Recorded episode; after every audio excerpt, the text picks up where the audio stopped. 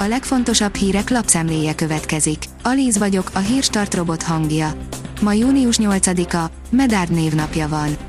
Fejlemény a Farkas Flóriánt érintő nyomozásban, írja a 24.hu. Az Országos Roma Önkormányzat Botrányos Híd a munkavilágába programjának gyanús pénzköltései miatt 5 éve folyik a nyomozás.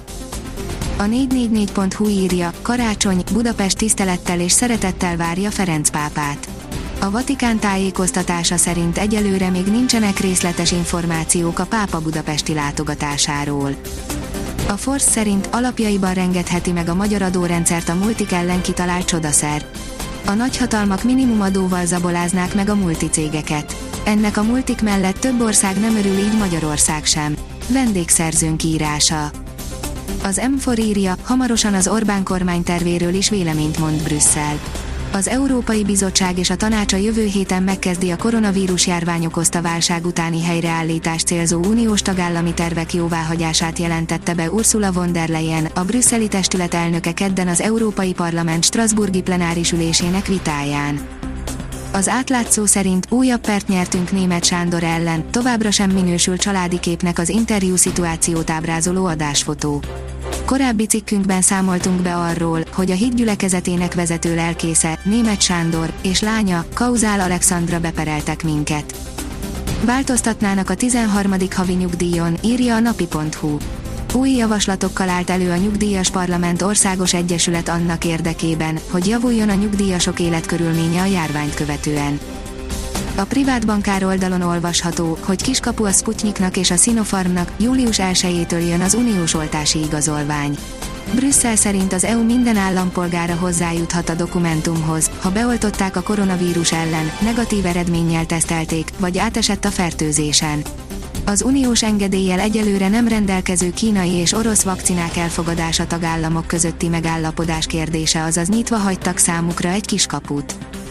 Az m4sport.hu oldalon olvasható, hogy Wolf visszavonta a Bottasnak mélyütést jelentő kritikáját. Visszavonta Totó Wolf a Valtteri Bottaszt meglepő kritikáját. Állítja, továbbra is megvan az összhang a csapat és versenyzője között. F1 Bottas magyarázatot követel a Mercedes-től, írja a vezes. Valtteri Bottas feltűnően versenyképtelen volt az azerbajdzsáni nagydíjon, a finn válaszokat vár csapatától. A pénzcentrum oldalon olvasható, hogy hivatalos véget ért a koronavírus járvány harmadik hulláma Magyarországon.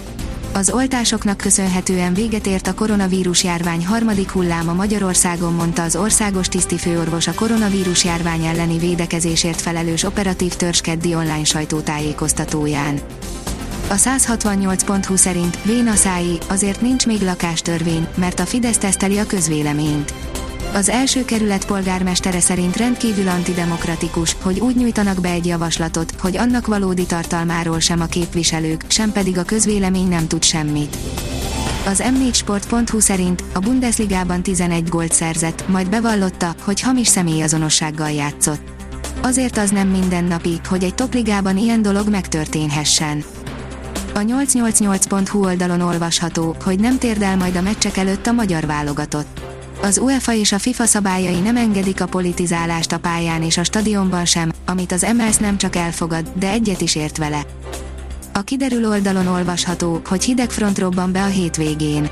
Egészen szombatig lényeges változás nem várható időjárásunkban, alapvetően száraz, napos idő várható.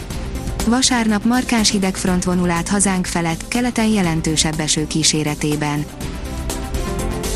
A Hírstart friss lapszemléjét hallotta. Ha még több hírt szeretne hallani, kérjük, látogassa meg a podcast.hírstart.hu oldalunkat, vagy keressen minket a Spotify csatornánkon. Az elhangzott hírek teljes terjedelemben elérhetőek weboldalunkon is. Ha weboldalunkon hallgat minket, az egyel korábbi adás lejátszása automatikusan elindul. Beállíthatja, hogy az összes korábbi adás, vagy csak az aktuális tematika hírei következzenek. Köszönjük, hogy minket hallgatott!